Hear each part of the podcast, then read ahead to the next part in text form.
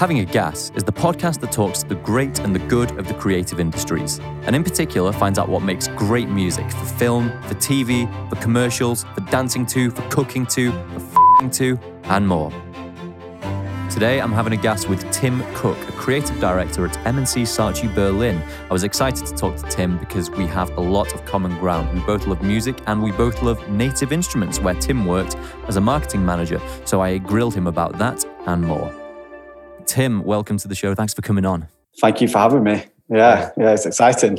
It's been a it's been, it's been a while, right? It's been a long time coming. What this one? Yeah, this I think it was it was in the tank for December, wasn't it? What was yeah. your December, December like flying to London and getting locked down? Uh, well, I, I, flew back to Lancashire um, oh, of course, because that's because that's where I'm from originally, hence the, the accent. Um, and uh, yeah, it wasn't it wasn't too bad, you know. Uh, getting in was okay. Um, and then I, I, worked from home for a couple of days, um, and then it was basically vacation for yep. the rest of the time. Yep. So I had like a good three or four weeks there.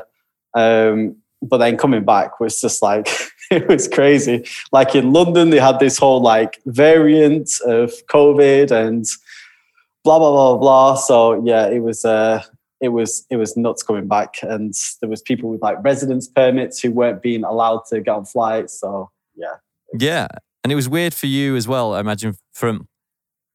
I don't imagine it's that significant, and I don't want to bore everyone with with the Brexit thing because I think I think we're all sick of it now. But uh, you, you, flew out of the EU as a sort of as a you know friend as a citizen, not quite, yeah. but almost. And then yeah. when you flew back to work, uh, the deal was done and it was all over. Yeah, exactly. So it was. I mean, it wasn't too too bad. Um, Berlin, and especially like for, for the people who've been here for a while, um, I think quite a lot of us got stamps in our passport uh, that were like residents here. So that was kind of okay to get back in, but there was you know four or five people in front of me on the same flight, and they had basically um, printouts of their residence permits or whatever. Um, and the airline were like, "No, we've been told we can't we can't allow you to come on. Like we need to have the official." Uh, documents. We need to see like stamps and stuff. I thought, God, at least at least it didn't happen to me. But uh, yeah, it's crazy. Did you see any of those uh, ads made by MullenLowe last year, where it was all this kind of pseudo optimistic? Check the guidance, make the changes, let's go. It's, it's Brexit Britain. It's a was new era. MullenLowe. I, yeah. I I remember that, and like it was. Is that is that is that the one where they're all walking through factories and yeah. things like that? And you're just like, this seems awfully like optimistic. And yes. now, you know, a few weeks later, three weeks later, people have been handed huge. Well, bills. that's the thing, isn't it? So we, yeah, you could do it. You could do a bunch of parody adverts where wherein you know people are getting held up uh, uh, on the way to Berlin and saying no, you're not allowed to come in and do pretty, pretty much yeah, same yeah. optimistic tone of voice. Yeah, yeah, it's funny you know, that's it, isn't it? We're all, but but we've all had enough of the the political thing. So yeah. for you and me, let's go back to the start because we are both alumni of UCLan. We are, yeah. yeah which is funny. there's also like I, I didn't know this at all, but obviously we have like people like Nick Park as well who went yeah. to went to there as well.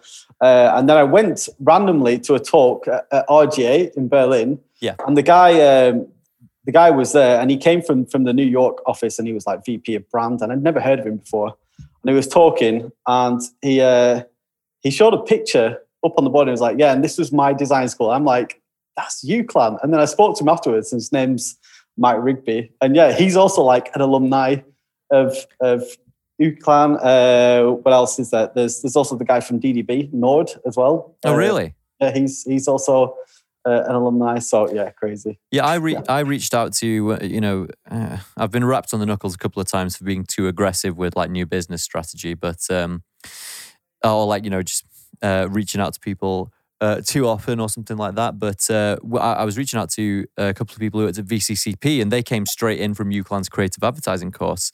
That's and, cool. And I was like, you know what? Like, when are we going to get the phone call to go back and do this masterclass for how to get into the creative industry? You know? Yeah, well, I, I, I don't know if I can help on that. I don't think there's any any crazy like easy way in these days. It's just, there's not. No. tell tell so. us about how you got in. Well, so uh, I mean, going way back, I studied marketing for, for my degree. And to be honest, I wasn't really meant to go to, to, to university. I sort of like had my trajectory of finishing college and then just, I don't know, applying for the RAF or going somewhere like that because just didn't have any great great big plans or anything. And then my dad took me to to UCLan just have a look around, um, and I, I don't know how it happened, but eventually I signed up on a media, English, and marketing mixed course. Um, so I did that. Realized after year one that I hated English because um, they were talking about Russian like yeah, Russian blah blah blah. And I thought, well, like novels and stuff. Yeah, exactly. It's all like the literature side side of things, and it just that just wasn't for me really. Um, but marketing, I loved because I thought this is like you know this is business, but this is like creative business. So I kind of yeah. like that.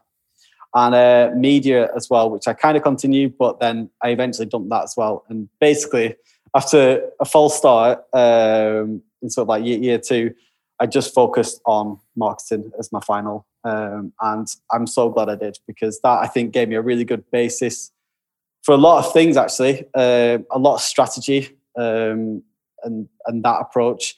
Um, I never got onto the, the advertising side of things, and I wish I had, but marketing strategy was still pretty good. Uh, but I heard, you know, from from many people that the, the advertising course is is pretty good at, at UCLan. So. Yeah, we uh, we just released, oh, I think we've released it now today, uh, a chat with the chief creative officer at Havas Lynx, Paul Kinsella.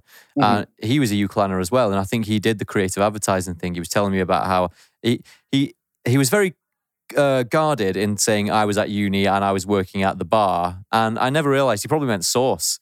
And yeah, so, yeah, exactly. Ridiculous. Man, source. Wow, that that that's going back. Yeah, yeah. Source survival. exactly, exactly. Sticky floors. Exactly.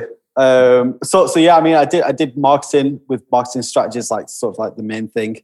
Um, and then I went to work for a year, uh, just doing any old job. Um, I've actually got like qual, qual, qual uh, I've actually got qualifications in like um, in energy efficiency. Don't know yeah. how it started as like a summer job and that progressed. So I did that for a year. But me and my partner at the time thought, you know what, like we kind of want to go somewhere, want to go and see the world, go and experience stuff. And Berlin was was the the number one because we were like, yeah, we were into making music, we are into dance music, we we're all about like that sort of life. So we moved over with some savings in 2012. This is, uh, and we thought you know, fuck it, we'll have 12, we'll have six months of just like, you know, living the life. Thinking that's, that, that's going to be it, six months. Yeah, exactly, exactly.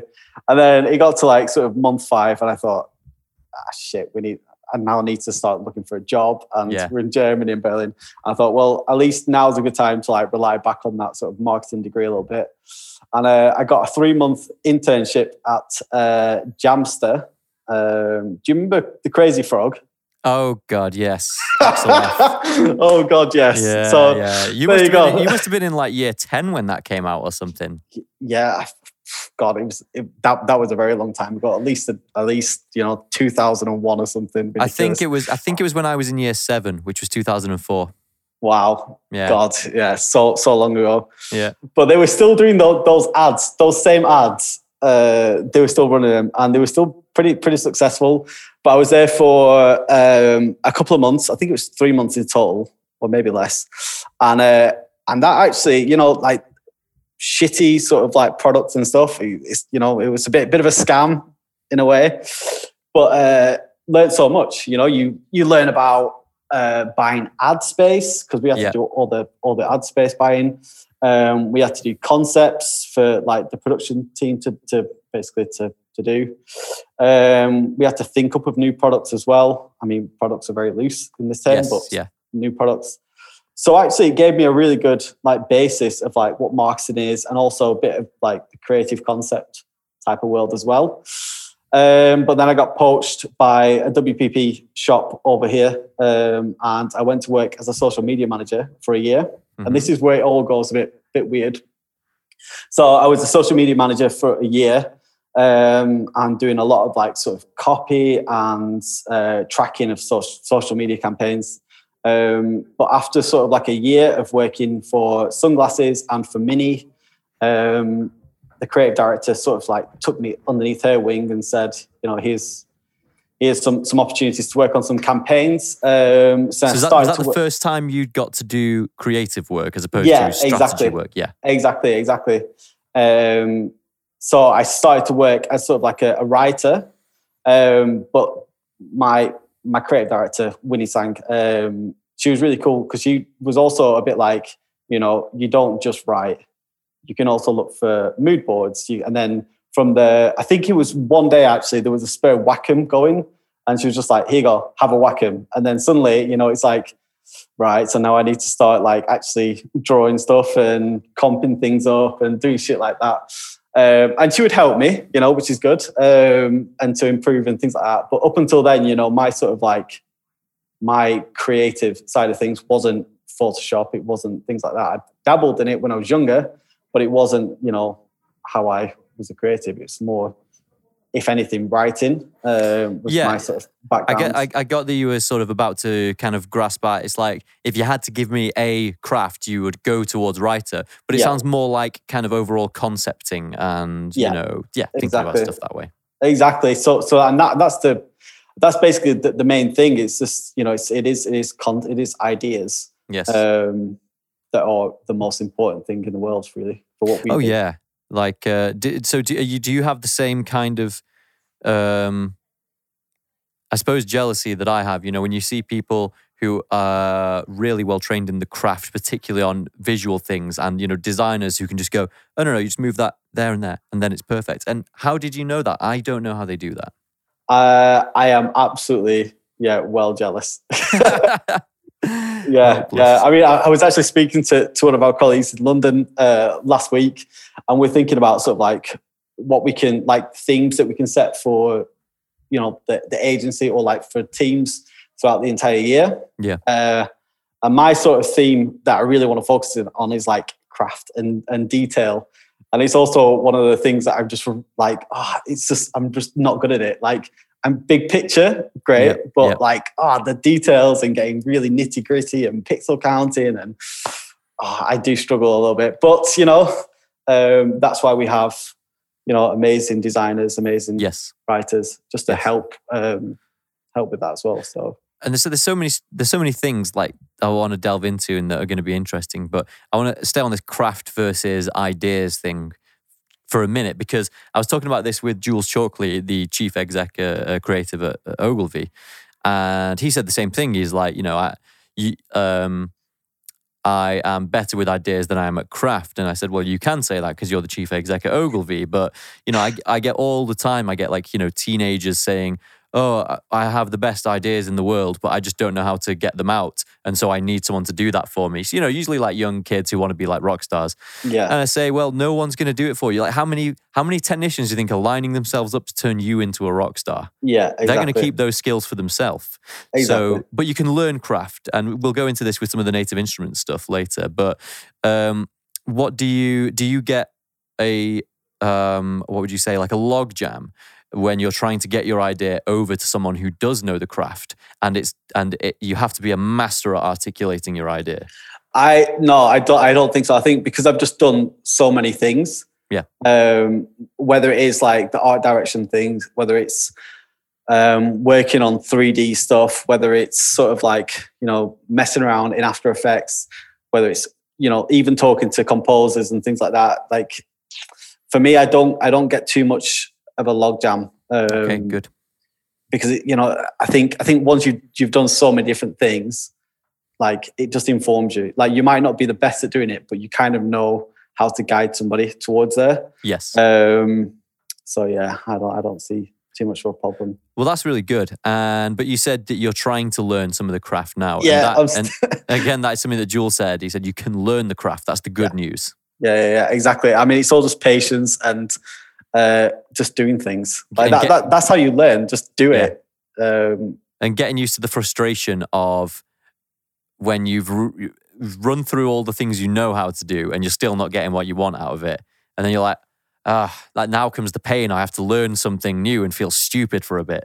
yeah, exactly, exactly. But that, but that's like that's like the beauty of it because you learn something else, and suddenly something that you've never even thought about before somewhere else becomes a lot easier.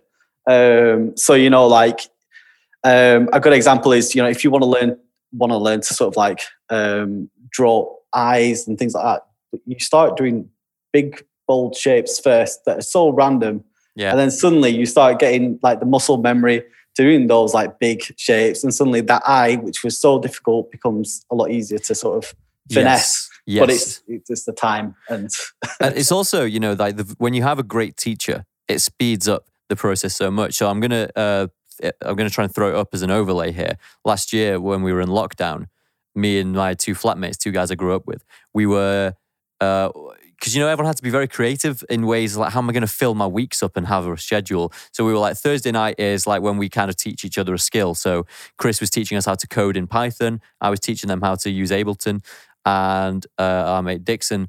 Uh, was teaching us how to draw, and I believed forever I cannot draw. That's it. Some people can, some people Yeah. can't.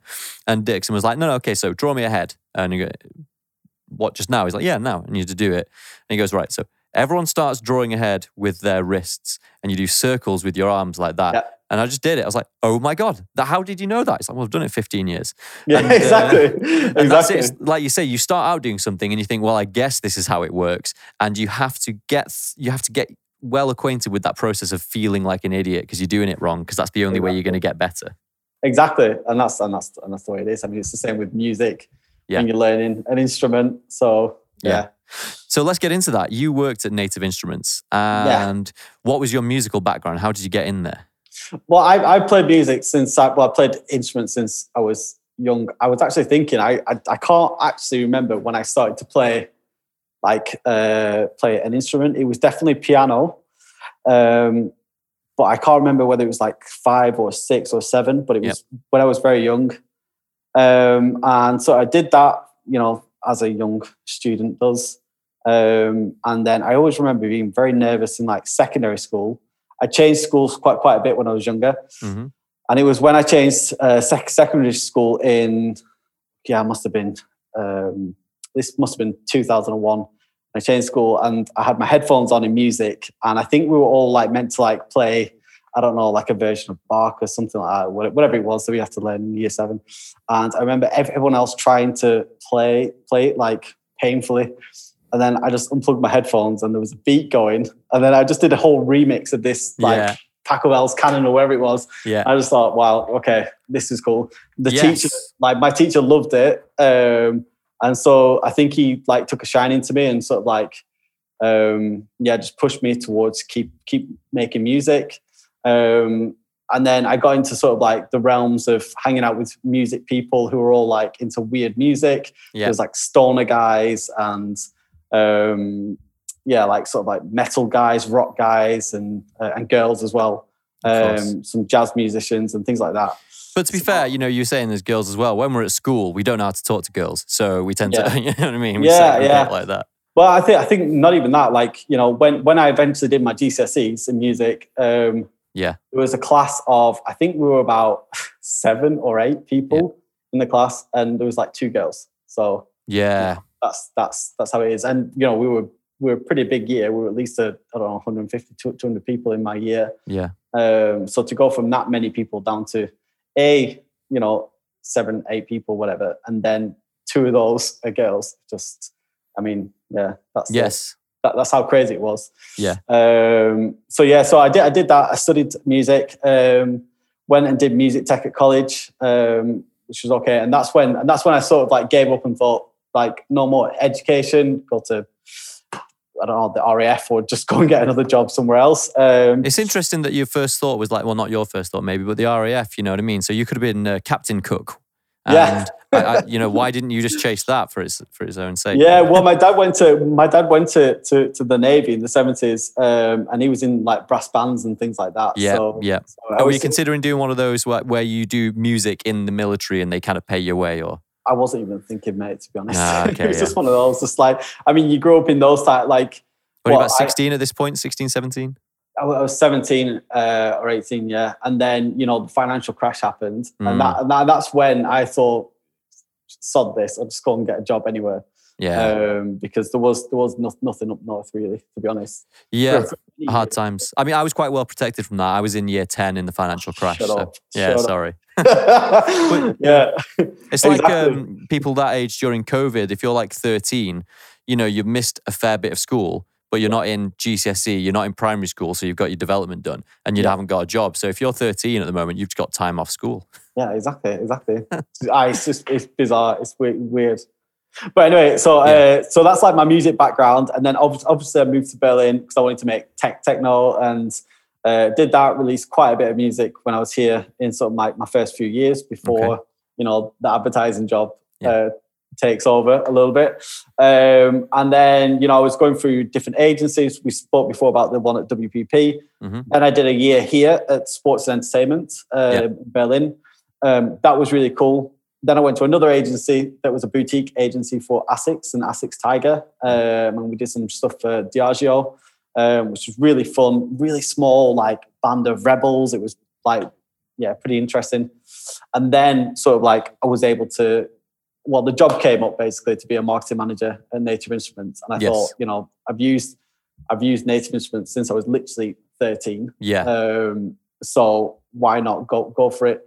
And I went to the interview, and you know, I think it was like a pretty wild interview process. I think in total it was I don't know five six hours between Yeah. three three different meetings of people. So it was a long process, but you know, the first sort of meeting that I had, uh, we had to present like you know a marketing strategy type thing, and I'd done this presentation from like Adlan style. So it was like, you know, he, here's the mock-ups, here's the copy. Oh, okay. So that kind of helped you get over the line a bit because you were Exactly. trained in presenting to client. Yeah, exactly, exactly. Right. And also, you know, the presentation that, that that you were sort of like asked to create. Um, for me, it's I mean, it was a concept. It's like by that point, I'd done a million of them. Yeah. a million different brands or whatever. So it was fine. And were you maybe Um, competing against other candidates who weren't going to have like a full pitch deck? Yeah, exactly, exactly, Right. for sure, for sure. And then, um, and then after I presented, we had about an hour and a half uh, just talking about Native Instruments, and they were asking me, so what was my history with them? And I was like, yeah, you were the first software that, no, you were actually the second piece of software I learned to crack when I was 13. You know, the first piece was Cubase. Wow. So you Um, went in saying, I nicked your stuff. Yeah, basically, and, and and somehow they they you know they, they hired me, uh, and uh, and yeah, I was working there for for, for a year, uh, and that was pretty pretty cool as well. We But I'm guessing with organizations like that, like Native and you know Waves and all the big, big, big audio brands, they're not stupid. They must know it's so easy to crack their software. So Yeah. what's their? How do they get around that? What's their business plan for saying it's so easy to get it for free? You know, uh, how do they justify? Uh, or what's the right question? You know what I mean? How are they okay with it? Yeah, I, I, it's it's difficult though because you know like whilst it, whilst there is piracy and obviously piracy does happen, you know they're, they're still selling enough um, enough products at the end of the day. You know what I mean? So it's not. So we've got cheap. big enough profit margins that the ten thousand teenagers cracking it Yeah. doesn't matter. Yeah, exactly. Okay. and also like I, I mean this isn't this isn't their strategy at all um, but i also think that like you know as soon as you make something accessible for people even if you don't get their, their email address or telephone number or contact whatever they're in your funnel if you know what i mean they're, they're- Yes. they're in your world so if something else pops up Yeah. it becomes a bit more like okay blah blah blah and then you start building that way the thing is i guess i guess they kind of saw this as like you know people are still sort of like pirating software in 20, uh, 2018, I think it was. And so that's when they, they created Komplete Start, which was like their their free free uh, Komplete bundle. Amazing. And then that that's I mean it's fucking amazing bundle. Like if So I'd have got like- that when I was like Yeah. 13, I mean it's amazing. What's So, what, what's in it for the benefit of the tape? What's in it? uh, I think Monark is in it. I think Yep. there's some Machina drums. I think. Um, and just yeah, a few other few other So it's enough of a hamper that you get you kind of what you need to get started, and then the the so the this it sounds like you were saying the strategy is regarding how easy it is to crack software. Uh, eventually, ten percent some percentage of the people cracking the software become customers because they Yeah. love our product, which we do. You know, I will say I was cracking Waves. Uh, plugins. That's how I learned to mix using Waves when I was exactly. a student because someone went, Exactly. uh, here's a USB with all the stuff. And that, then for that reason, you know, I came into gas and I was like, we have to get the Waves Diamond bundle. And so now it's on our, you know, Yeah, exactly. That's not what you're going to pay for. that's it. Exactly. I mean, I think I think um, of of all the companies who did it like exceptionally, I think Adobe did it amazing. Yes, I have a lot of admiration for them because we just uh, updated all our uh, editing software to be all Adobe, and I'm like, it's just I, it's it's easier than piracy. yeah. yeah, exactly, exactly. I mean, I mean, it's an ecosystem. You can pay, you know, shit tons for the for the full suite. You can also just get the bits and pieces that you need. Yeah, um, it all works together like seamlessly. Yeah. Um, so I mean, they they, they smashed it really. Um, and so yeah, I think I think with native, like yeah, it's. I mean, it's a really interesting business because you know, like, I don't know when when you think of of when you think of them in terms of, of a like another brand, um, they are literally almost like the Adidas. You know what I mean? Like everyone. If you were, if you were to compare them to another sector, yeah. yeah. Yeah, I get what you mean. So it's like everyone's got some Adidas trainers at some point in their life. Yeah, exactly, exactly. Yeah. And you know, they they they do take you from sort of like bedroom amateur yes. like musician to you know like to the top of the top, and yeah. everybody uses that their, their products. So uh, so that's really cool. And then you know you, you you have a lot of these like these these sort of newer competitors now. Um, I, well, they're not really competitors, but you know, when, when, when you think of like Spitfire, I think they actually describe themselves as like, you know, being a bit more like Burberry or Barbour, you know, like very British and sort of like that's yeah. their their sort of like their, their DNA really. So, but the thing with Spitfire is you still have to plug it into the Kontakt uh, more or less. Yeah, so yeah, like more or less. They've done that empire building thing at Native where you're like, cool, you can compete with us as long as you're in our shop window. Yeah, yeah. I mean, I think I think there's a few few new newcomers. Is it Gorilla? I'm not sure one? about Gorilla. You'll have to tip me off about that. I, I, I, have no idea. I think it's called Gorilla. I might be completely and utterly wrong. Um, but that's I think that's like a new Kontakt style yes. Yes. Um, thing. Never used it though. Um, but yeah. the thing, the thing I get when you look at stuff like you know, because we use we we have the Komplete uh, package here. That's that's kind of what we got started on as composition tools, and, and obviously we've got Spitfire now and and, and a bunch of other stuff. Uh, Omnisphere, one of my favorite synths yeah. in the world. The problem is with less so with Omnisphere, but generally with all audio, audio software anyway, I always look at it and I'm like, I am only using like 5% of what this can do. There is yeah, yeah. so much. And I, I feel like I can't tell if I've got the right approach because I'm sure it's something like if you get the right sound out of it, you're using it right for you. It's yeah. not meant to be that everyone uses all of it. You know what I mean? Yeah. Are you, are you using a Komplete Kontrol? We have, yes, they've got a Komplete Kontrol uh, here, just off camera, 88 keys. Uh, I don't use I don't use the software plugin that you're referring ah, okay. to that much, yeah, yeah. and I know it's good for browsing, but I still think no one has quite cracked that problem of how to browse for the perfect instrument. Because yeah, yeah. do you use, use Battery, the drum drum library? I do, yeah, yeah. But I but I use it in Komplete Kontrol software. You see, right? Tell me and how that, to do that. Well, no, no. You can just like you, you can actually just load it up. Yes. Um, just like so you so, so if i was i've got i've got a cubase session here yeah. i open uh i open Komplete Kontrol that's where you'd start you'd be looking yeah. using that thing yeah exactly exactly okay. so it just it becomes your wrapper and i think you know i'm, I'm just uh, that was one of my my products that I had to sort of lead on, and for for ages I was just thinking like, what like, what's the benefit of this? Like, who's going to actually utilize this? Like, what what what's the reason? Why was that a challenge? Was it because everyone already knew what they would go to? yeah, like everyone has their own work workflows. And yes. I was the marketing manager for it, and even I had my own workflow that didn't involve complete control like, at all. And then, you know, like I think I think I gave it a couple of weeks, and and after a couple of weeks, I thought, "Fuck me, this is so easy." Because now why have I not been using this? Yeah, yeah. exactly. Because you literally have all the presets you could possibly want, all the sort of plugins you need, you and can, you can bash all the plugins into the interface without clogging up your DAW. Yeah, exactly. I mean, I, I use Ableton, um, and I'm sort of like a, a stock, stock sort of yeah. Person. Um, I think you can do like tons of stuff with the. When you say stock VST, do you mean the instruments that come built into Ableton? Yeah, yeah, yeah, yeah, yeah exactly. So like they're, they're, reverbs and things. Like I have a few Max for Live um, convolution yes. stuff. But, yeah, the um, convolution reverbs. Yeah, I mean. Eh, that is one thing I will say about Ableton. I really hope this isn't getting too geeky for anyone listening, but the Ableton reverbs the, the native reverbs are, very good. Yeah, yeah, yeah, yeah, yeah. The native ones, especially the the tight ones. You know, this this there's a new one coming right uh, in Ableton 11.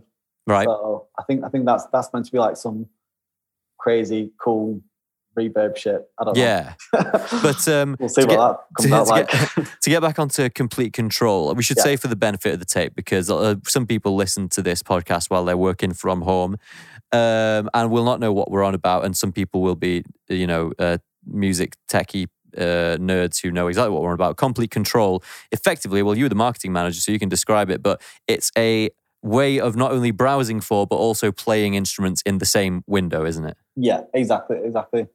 That's basically it. You just summed it up. but but crucially you don't it's not you don't just look scroll and look around for them you can actually type or like select you know what kind of sound are you looking for airy or you know Yeah, exactly. So it's- or yeah exactly. So it's so it's all tag based. Um, So that makes it super easy to to look for things that, that you want.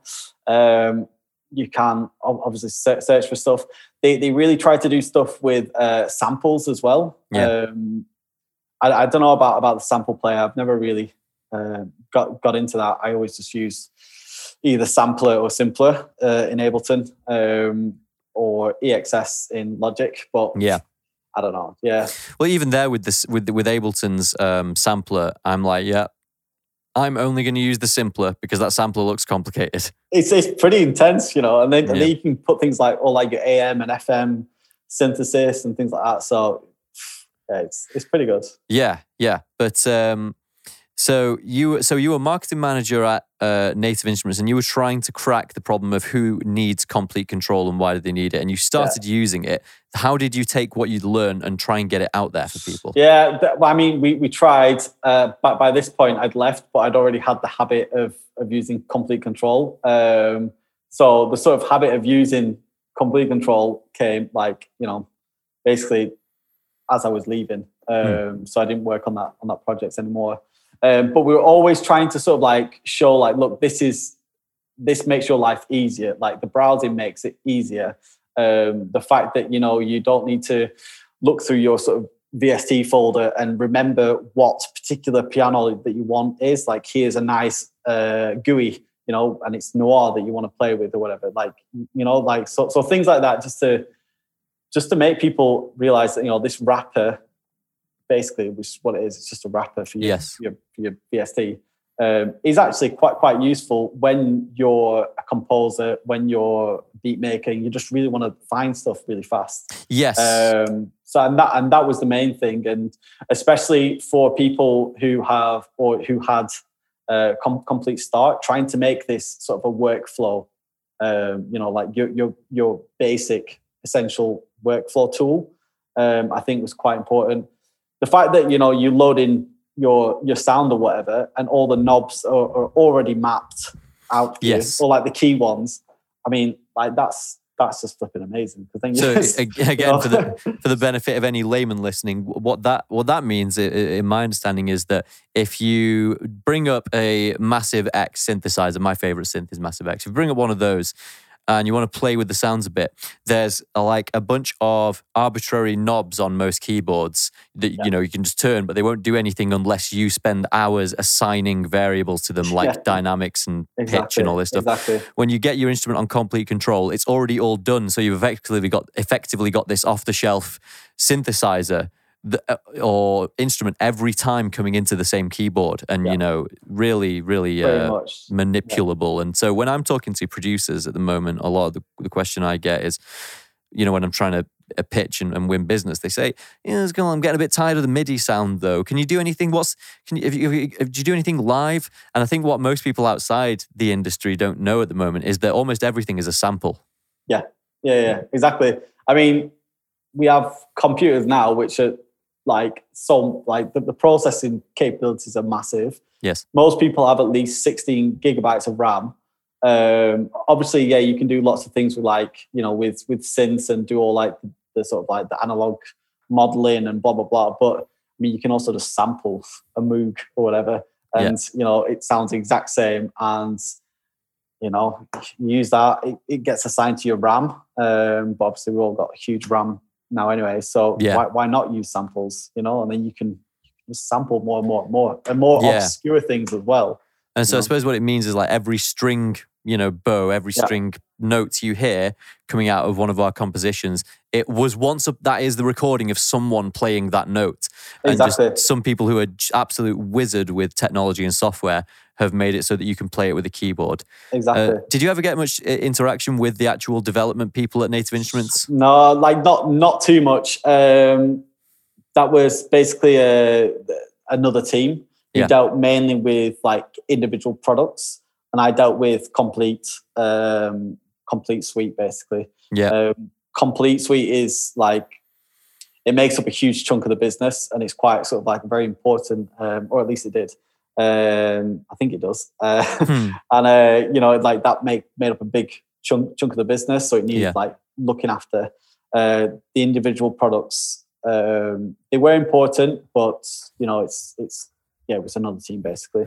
Well, that's the Um, thing. I know, I know, I know that my friend went to to Cremona though. He he he went to, to Italy um, to Cremona where they had these amazing Stradivarius violins going Mm. back four or five hundred years, And they got to sample them. Yeah, yeah, and they were sampling them for uh, for the what's, it called? Something quartet, Cremona Quartet. I think Yeah. it is. Um, and that sounds amazing. Like wow. that sounds amazing. It's a little bit bright, but for like a Stradivarius that's like four, five, five hundred years old, worth you know, well over a million. Yeah, yeah. you know, So- for a violin. Another thing for the benefit of the layman, uh, yeah, the Stradivarius violins. Uh, I think you'd agree with this, wouldn't you, Tim? They're, they're considered the best violins in the world ever made. Yeah. And yeah. was Stradivarius the engineer who made them? Uh, I th- I'm, I'm pretty sure. Yeah, I, I, I'm not entirely sure the whole entire product, uh, project. I know that they just that some of them go back literally to like the 15 or 1600s. Yeah, they're like the Rolls Royce. There's Yeah, only there's a yeah. select number of them, and they sound amazing. Yeah, they, they, they had to. I mean, the story of that is absolutely incredible. There, there was a security guard there with like, Mm. I think, I think he had a gun or something, and like, An armed guard for the violin. yeah, basically, yeah, nobody can go near it. Um, for, for for the entire month, I think they were they, they were recording. Um, the mayor told everybody to be quiet because they were recording, and you know they could hear like even footsteps and stuff out, outside this this auditorium or whatever it is. Oh yeah, because when you record something like that, you want to record it in a concert hall, not in a dead studio. Well, I think yeah, yeah, and I'm not sure exactly what what the what the room was. I think it was actually a, a special quartet room as well Yeah. because it's quartet um, they were recording, and uh, I mean, yeah, I mean, it sounds amazing. They they have this like really weird Kontakt because Kontakt's a VST. Um, Mhm. And they had this uh, this thing with um, all the scripting, all the crazy back end scripting, where the vibrato Mhm. like I, th- I think it moves between different samples so the vibrato actually almost sounds like sounds really close to actual vibrato which Wow. is really difficult um, and very very nerdy so Yeah, well, it's the sa- it's the same thing as ever, isn't it? The hardest thing at the moment, this is going to change in our lifetime, but at the moment, the hardest thing uh, for us with computers is to make them act and think like people. You have to be like that's what code's all about, right? Uh, the coding is trying to talk to a computer in language that it understands because it's so you need to be so specific and prescriptive and you know it, uh, it's it's a, a specific gripe I have with some bits of software that they don't they still lack human intelligence. So yeah uh, do you have any voice assistants like Alexa or anything like that? no no i no no no it's just Yeah. not for me i don't know like also in uh, especially i think in germany um, i mean i've lived here for almost 10 years now and in that time you, you pick up a lot from from the culture and the vibe and i don't know i think things like things like alexa and google home they are picking up a little bit now but it's still you know why would i want to have a voice assistant in my home that's always listening that's Yeah. like here Yeah. However, you know, I go back home at Christmas and my dad's got one uh, right next to his bed because that's Yeah. what he uses for his alarm. My sister's got one in her in her um, kitchen. Yeah. My niece and nephew both have one. So I mean, you know, So that's really weird. So they've they've taken on more here in a way that they haven't in Germany. yeah, yeah, Do you think for some reason in Germany, maybe in parts of Germany, they're a little bit wary of bugging their own house? It brings back memories, you know. you know, yeah, I think so. Uh, But I think I think they're also conscious of that as well. Like they're not they're not um, you know that they've lived through that and Uh, yeah, they've had actual- really crazy experiences. Um, Yeah.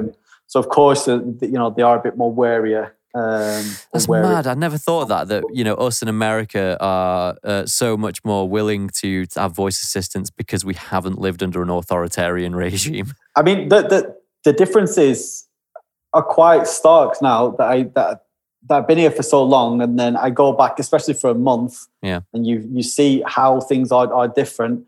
Um, you know, even like the topic of sort of like mental health in, in Yes. the UK, it's it's it's huge. What's the And- difference between there and here?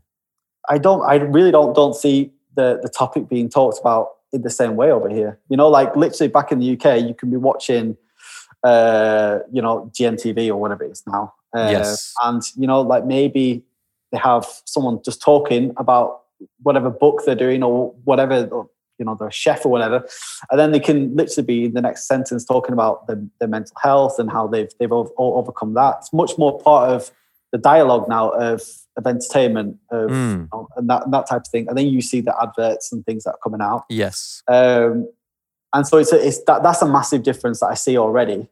Um, and then there's yeah, there's just loads loads of bits and pieces which are different. Even even even up until probably up until about two two or three years ago, um, sort of like au- automatic cash machines or like automatic um, shop Oh, is Uh, that what they call them in America? Automatic teller machines. I, I have no idea because I've actually com- com- completely forgot the, the, the, the word from that. But do you know when you're in a shop and you go to the shelf, uh, se- se- self uh, self checkout? Yeah. They're called Casa here. But uh, even up until about three years ago, you wouldn't really have uh, like a self service Yeah. at all. And people, when they do use them, like they're very wary. They don't understand the UX of it. They don't understand like how it all kind of works. So that's quite sort of strange. That's fascinating. it really. Um, and uh, I mean, COVID was quite interesting because COVID um, sort of like made a lot of lo- local businesses um, actually get for the first time like you know pay by card, like Yeah. card card machines. Yeah. So now you know you have local shops that you can actually pay for with card because literally up until then you'd have to go like and get cash and Yes. only pay in cash. Um, and where I live, you know, that's still a thing that lots of lots of like small businesses still all, only want to be paid in cash. Yeah. Um, It's, so it's, it's, it's interesting because I don't know much about Germany at all. And so I'm probably flying way. Uh, someone's going to correct me and, you know, slap me for this, saying that it has anything to do with, you know, the East Germany, West Germany divide. But from that perspective, because obviously you're in Berlin, but you're talking Yeah. about the German culture itself, not just Berlin. Yeah, I think I think I mean there's definitely a Berlin centric nature to it. Having been to like Frankfurt and to other Yeah. places, they they are a bit more different because they have you know well I mean Frank, Frankfurt is more like the financial Yes. uh, area. Munich is very sort of like international and has been for Is Munich yes. kind of hipstery and, you know, kind of cool?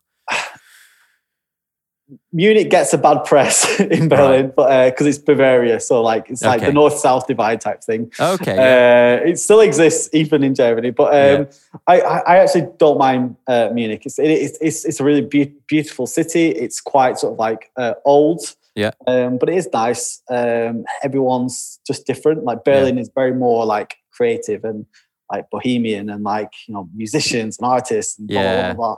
blah. Uh, whereas Munich's not quite that. Um, but you know, it's it's really nice, and you know, half an hour where you're in like Alps and things like that. So, So I guess I guess the question is, and this is this is I know what you mean. Uh, This is where I am an idiot. Um, is Berlin uh, in what was formerly West Germany? uh, uh, uh, blah, blah, blah, blah, former East, oder? Right. Former East. Are you doing a quick Google? Yeah. That was that was what was informing my question really, because I was going to say um, we're talking about the voice assistants, and Yeah. obviously you know East Germany existed until what was it 1990. So from a psychological perspective, the Second World War only ended like 30 years ago. Yeah, yeah, yeah, yeah, exactly, exactly. Basically, for them, and uh, you know, they had this. Well, well, it wasn't the Second World War, but you know, they had this sort of like um, that's socialism. Um, Yes. from from Russia.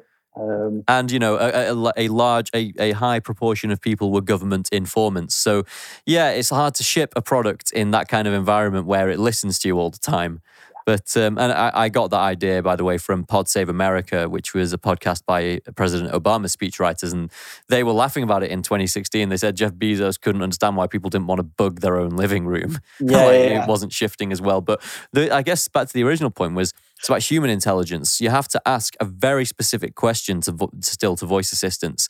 They won't generalize from what you're trying to say and understand what you know, get the gist of it. Yeah. So you know, I do wonder when that's going to change. But obviously, with the you know that's what we were talking about the whole coding thing and uh, the interaction with the dev team at native instruments and i suppose one of the things that reveals one of the things my question reveals is i've never worked in a business that is that big where effectively there are whole teams that feel like they may as well be in different companies or even different countries yeah yeah i mean some of the stuff that they were talking about was was wild and crazy um, and you know you don't really talk talk to them um, very often um, and yeah, they would. I mean, it, it, was quite big. You know, there, there was 400 in Berlin, and then I think 200 around the rest of the world. You know, they got an LA office. Um, they had one in China, London office as well.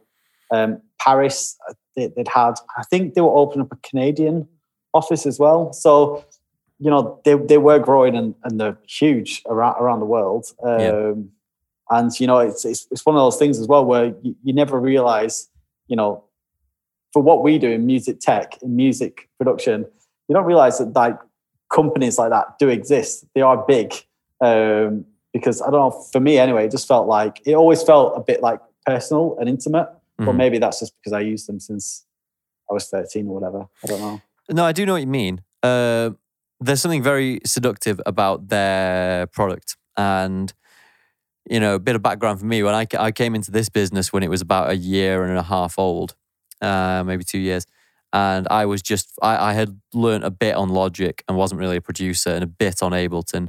And unless you're very, very good, and you said you work with the was a better I want to say native, but native is confusing in this context. You know, the the inbuilt VSTs in yeah. Ableton. Yeah. I think I think personally, unless you're very good, they're actually quite difficult to make them sound good if you're a beginner.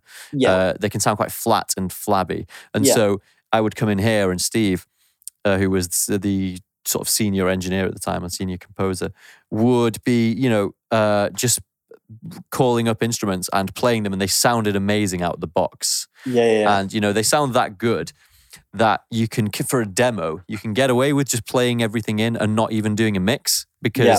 you know somehow they're all designed to sit together so yeah it was you know it was uh, they are great and it's that's you know it's been interesting talking to you about what your experience was like there being in the uh, forgive me being in the mothership but we've not talked about uh, M&C Saatchi which is where no, you are now yeah. And, you know, it's very rare that you have a conversation in advertising with an advertiser from a Saatchi business and you don't talk about Saatchi.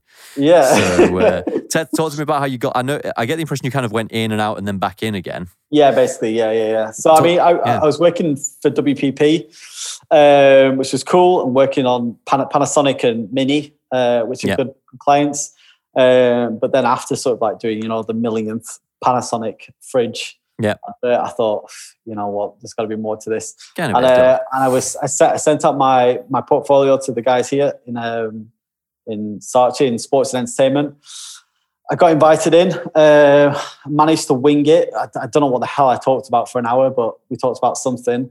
Um, and yeah, they hired me as their sort of like in sports and entertainment here as their first creative um, that they'd ever had that was in house. So that was like cool. Um, and then I was here for a year. We did some pretty cool stuff for Volkswagen, um, a lot for Volkswagen actually. Um, we did some stuff for Heineken and bits and pieces like that. Um, but then I got poached to go to uh, a boutique agency, which was the Adventures of, um, where we did stuff for Asics and Asics Tiger. Yeah, and that was like really cool, um, very sort of like rebellious in nature. Mm-hmm.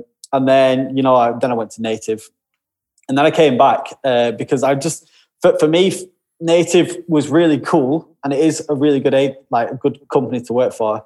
Um, but I just missed the pace of life of agency world. Um, yeah, you know, it's it is faster, it's more demanding.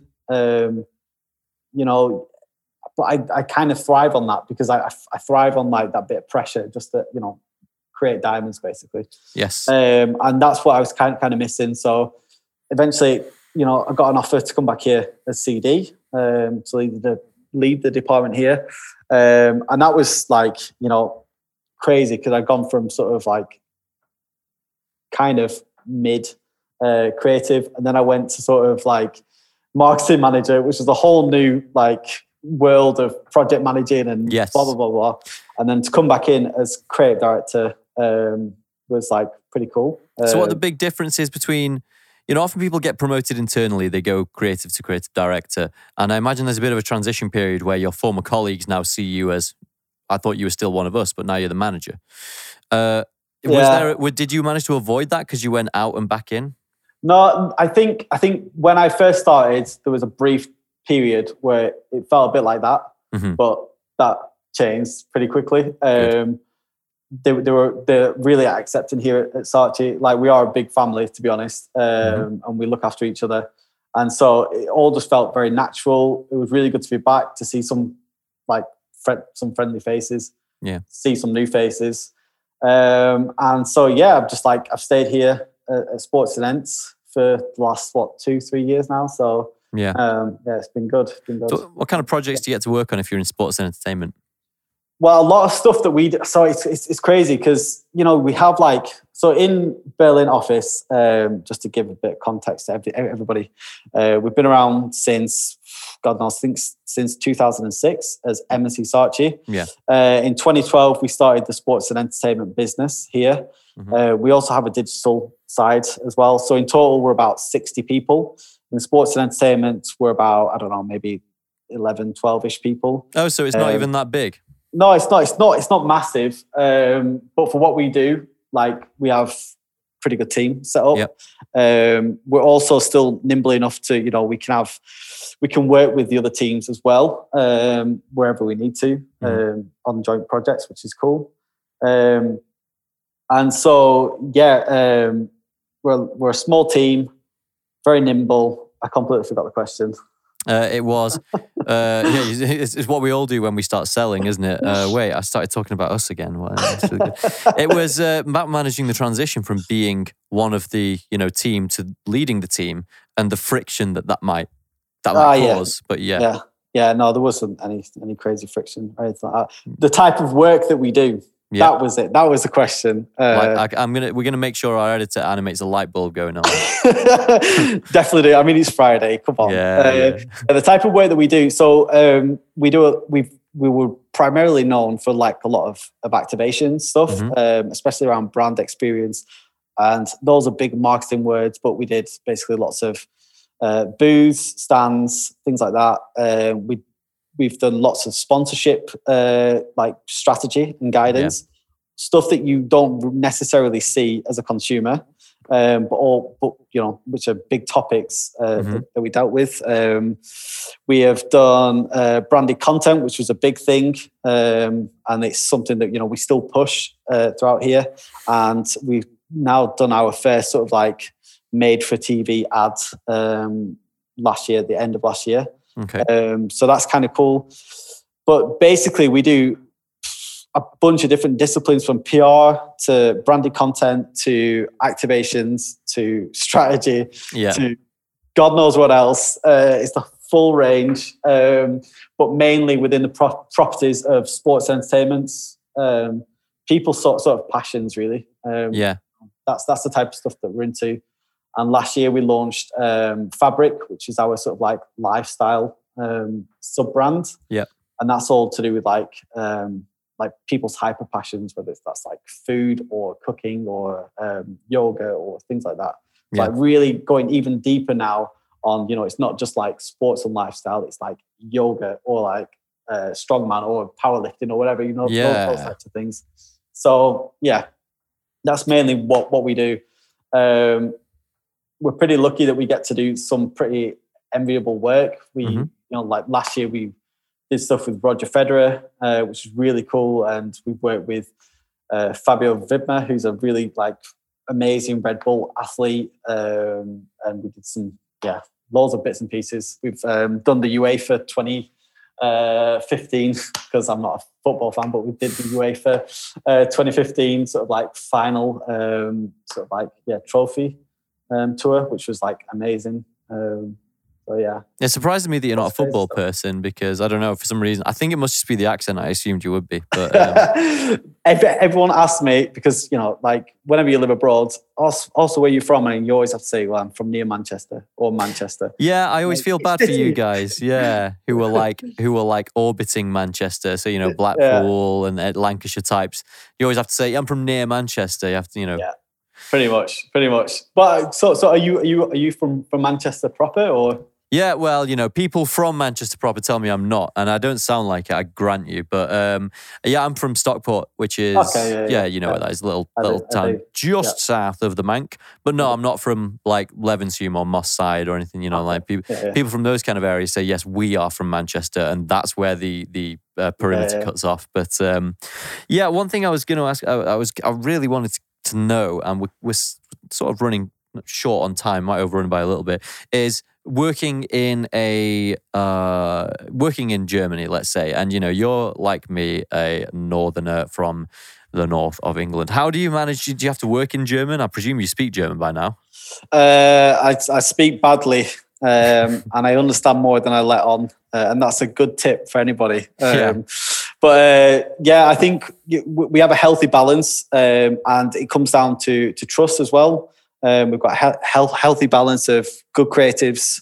Um, not all of our work is German centric, so a lot of the stuff that we do is like with global brands. So whether that's Mercedes, um, um, yeah, especially with with Mercedes, it's global work that we deal with. So um, we don't really tend to go um, tend to need to, to sort of deliver presentations and things in German. It's main, mainly in in English. Well, how do you Um, manage then living there for 10 years and not being super fluent? I mean, you you strike me as well adjusted and you don't seem like, you know, I, I my assumption would be that you'd feel somewhat isolated not speaking the language. But I guess everyone speaks English there, don't they? Pretty much, yeah. And like as I said, I, I do I can speak enough to to, To get by. and to speak to people if I want to and when Yeah. I want to. So that's not really uh, too too much of an issue. I would say that you know like it is always worth you know learning language. Yeah. uh, I'm definitely terrible at doing it. Um, but again, it's one of those things that I need to need to improve on. My girlfriend's Italian as well, and I'm trying to learn Italian, and that's also you know I've been with her for for a few years now, and even that it's just like oh, I, I take it. not good Um, enough. so so is she fully like trilingual and speaking everything? Like yeah, yeah, yeah. She she I mean she can speak English, English, German, uh, Spanish. I think some French, yeah, and now she's northern as well. So she's she's she's got the fluent. accent. Yeah, she's fluent on Lancastrian. Amazing. Like So- I, I used to work with a girl called Alexia Lamoureux, I think she was called, and uh, she was from Germany and uh, spoke English better than I did. And then we had some. It was when I was in hospitality.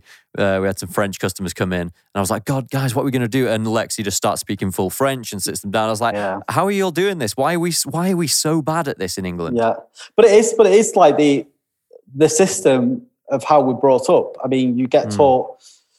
I mean, it's crazy now that you think about it. That, that, you know, we we we get to learn French, and if you good at French, you can then learn German. Yeah, But then we also, you know, we completely omit learning Scots Gaelic or Welsh. yeah, Two of the like two, two of the languages that you you can literally be at within a few hours. You Yeah. know, that are on your doorstep, and you just don't learn them either. You're just like, this makes no sense. Well, that's when you Um, learn the, uh, the the the the dark industrial motivations behind why you were educated. It's like, are you more or less likely to be economically useful speaking Irish Gaelic or Scottish Yeah. Gaelic or Yeah, Welsh? yeah. And then you know, as you you, you even indicated there, it's uh, regrettably no.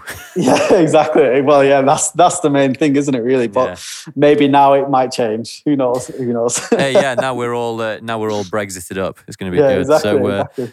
let's uh, let's do let's do the final chapter because you're very obviously interested in music and very passionate about it, and so I need to know what you're listening to. I'm going to need you to send a Spotify playlist over to us because we do do. for all the episodes now. But Yeah. well, yeah, what's uh, what's on your record collection right now? Uh, right now is a lot of Colin Stetson, um, lots of crazy sort of weird uh, post post metal. Mhm. So my sort of like background was, you know, especially when I was a teenager, it was like grindcore and stoner music and death metal and things like that. Yeah. So that that's with me. Um, so yeah, the new the new Cult of Luna will be there, and I've listened to them since yeah since about 2002. Yeah. one of my favorites.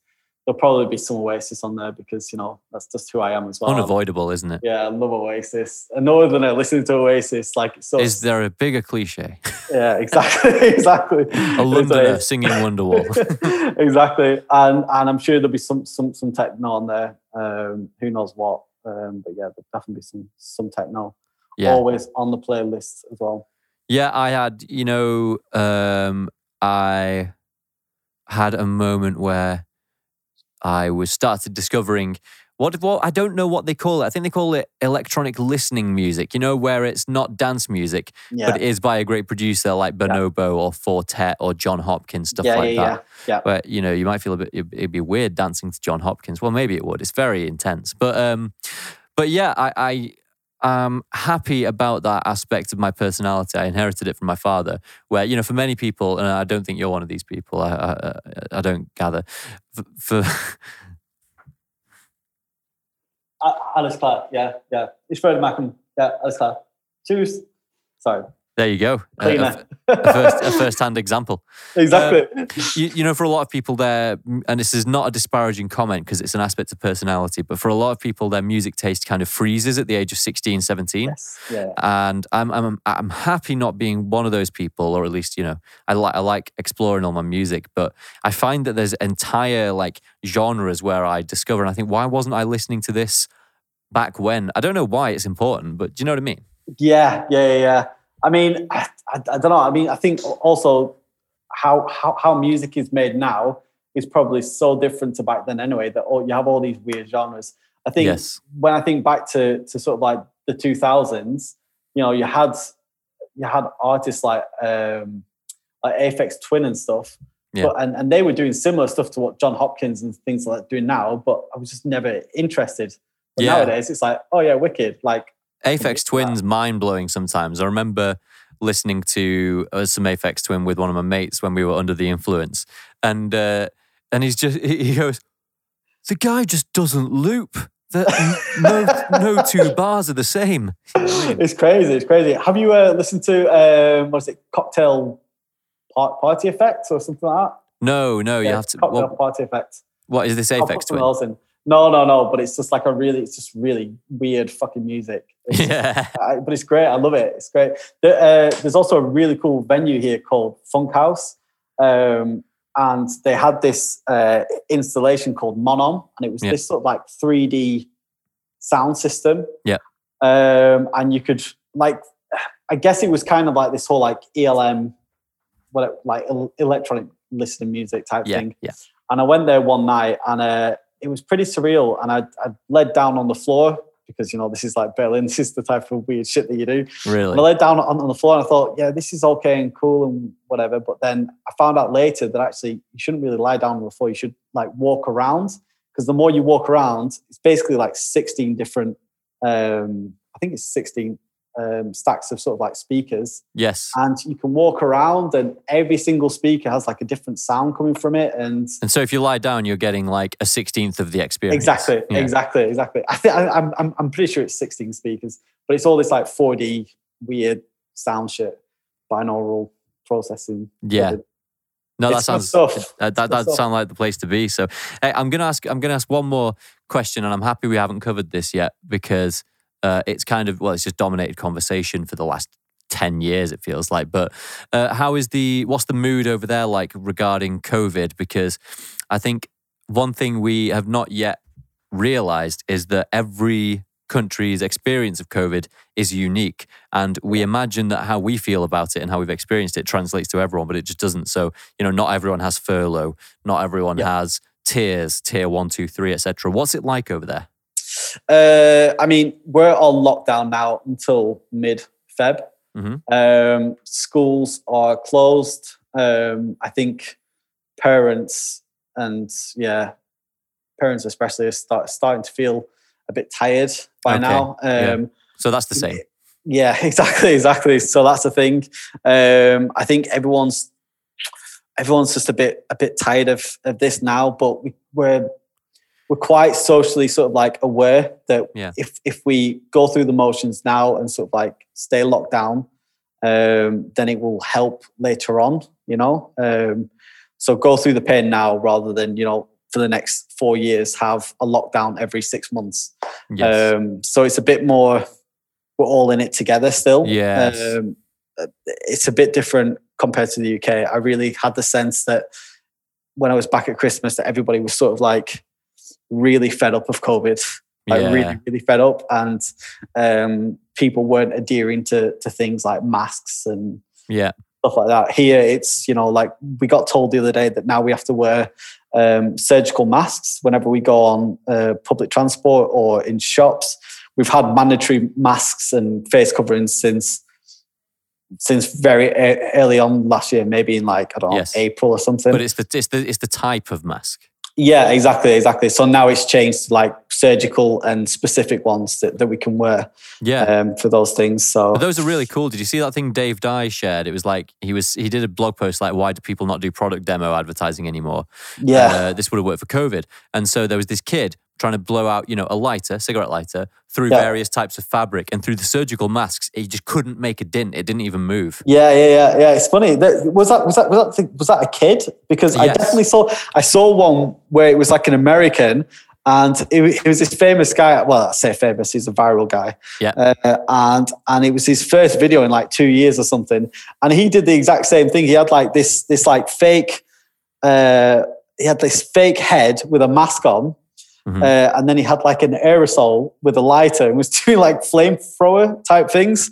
Uh, and yeah, it was just crazy to see that, like, you know, he, he was setting off this fire and the mask just like, it just really just helped stop like any sort of like aerosol go, go through basically. It was- Amazing. I don't know. I don't know. I'll send you the link anyway, but it's, yeah, uh, yeah, we'll we'll we'll throw pretty, it up it's pretty, screen. it's pretty wild. It's pretty Yeah, wild. man. So But I'm kind of glad to hear that even you know even in Germany, I, it's an odd thing to be glad about. But I'm happy to hear that there's even a bit of a mood of weariness with it over there because over here, especially on the liberal side of things, and you know I count myself as a, a liberal, mo- people are kind of wor- hero worshipping Germany as like the best country in the world who do everything perfectly and everyone's a, a, Superman. Or, and uh, yeah, it's just it's co- I guess it's comforting to know that it's not only us who are getting weary of it. But I do feel like we have not had the same quality of like moral leadership that you have in Germany. And I don't mean that like again hero worshipping. I just mean I think uh, Angela Merkel in particular is not as um, is is is better at giving bad news to people than Boris Johnson is. I think Boris Johnson thrives on giving good news.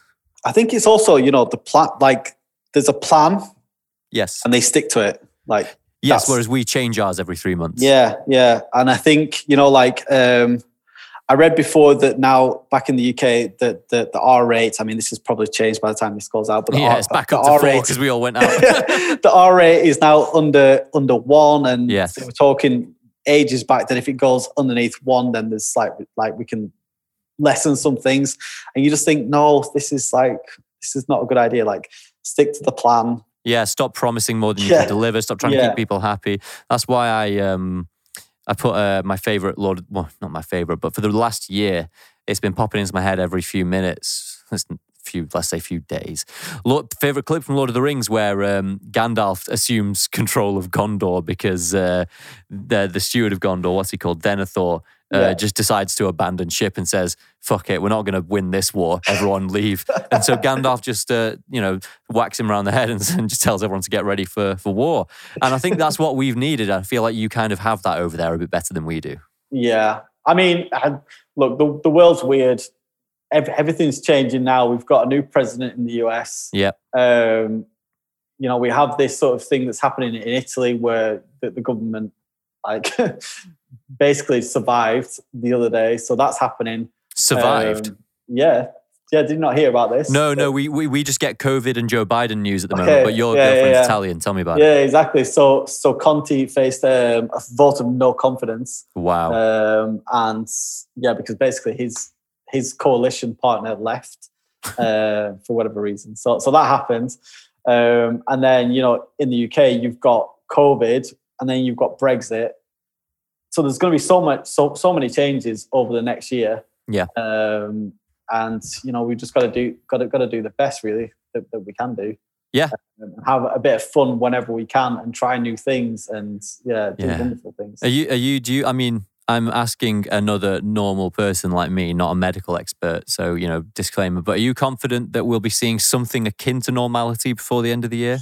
Yeah, I mean, I, I I definitely hope there's something there, but I'm also a bit a bit weird about like norm, normality because you know I think it's also been re- really good to see how things still work even even when everybody has to stay at home and what it means for for everything in the future. You know, like Yeah, we've had the um, test of human adaptability that we've not had in the West. We've not had to do for about seventy years. Yeah, exactly, exactly. So I think I think there's some some th- thoughts there about like, you know, where do we want to go, um, and what do we want to make normal? Because I don't I don't think personally I don't think getting up and going into an office five days a week is probably that normal. Actually, I think you know if you split it to you know maybe three days in, two days out, or whatever, uh, I think that's going to be more productive.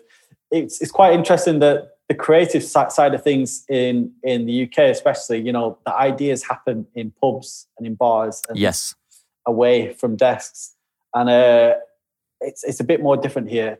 People Right. tend to still stay in um, the environment that, that we're in, so like an office. We or work in work and we play out of work. Yeah, kind of. Yeah, I mean, you know, it's just something. It's so it's it is a thing. Um, I mean, I don't really encourage anybody to to be Work here out of work. if, if they don't need to. Like if they don't need to be in a room, then don't be in a room. Um, Yeah. in this building really. So so it's, it's it's how it goes. I mean, we're all working from home anyway. Hmm. Um, I just came in because my internet is so bad Yeah. um, at home. And, and, it's and it's a good backdrop, and you don't have to, uh, you know, Exactly, you don't have to exactly. explain it. But exactly. um, I know what you mean, though, and uh, to our to our the generation of our children, it will seem weird. In you know, ki- kids kids who are born now will have grown up with social media, uh, so pre-social media will seem no, uh, abnormal as a life before. I don't know, TV and music does to us, yeah. and to you know whoever our, our children's generation, they might find it weird that at one point you all had to go into the same room to do the task. Yeah, yeah, exactly, exactly. I mean, it's yeah, it's just wild, isn't it? Yeah. Um, and you know, like even, even things like presentations and pitching, things like that. Like, I, I don't know. I mean, it's always good to be able to speak to people in person, but you know, you realize now that maybe we don't need to go on a two-hour flight to wherever. Yes, um, I, I do hope that it's curbed the worst kind of excesses. I do Yeah, hope it's trimmed those exactly. things off. And I, I- I think I think that's what I'm what I'm I'm interested in. It's not so much like how soon can we get back to normal and where we're all jet setting and being blah blah blah blah. It's more about like you know what can we take from this that will actually improve the world, our lives, um, and that's I think is a bit more important. Um, you know, I think it gives us a lot of chance as well just to to, to mess around with new with new things. Like I've started doing painting. I did Yeah. sketching last year. Yeah. Uh, sourdough I started doing as well. Yeah, And you know, like without this, I, I wouldn't have done any of that shit at Yeah. all. So uh, yeah, it's interesting. Hey, well, we'll do another one sometime where we talk about sourdough because I had my sourdough moment. Well, I, I had my own version of lockdown from the age of 24 to 26 because I was just so broke and back living with my parents that Yeah, couldn't go out and do anything ever. So, uh, Same, so- mate. I, I did that one, so don't worry. Yeah, there. we've all done it, but for some reason I chose to do sourdough during that era. so I'll find you on Instagram and I'll send you my ultimate sourdough. I'm very That proud sounds of good. Yeah, sounds man. good. So, um, hey, this is a good place to wrap it up. So I'm going to um, stop the recording there.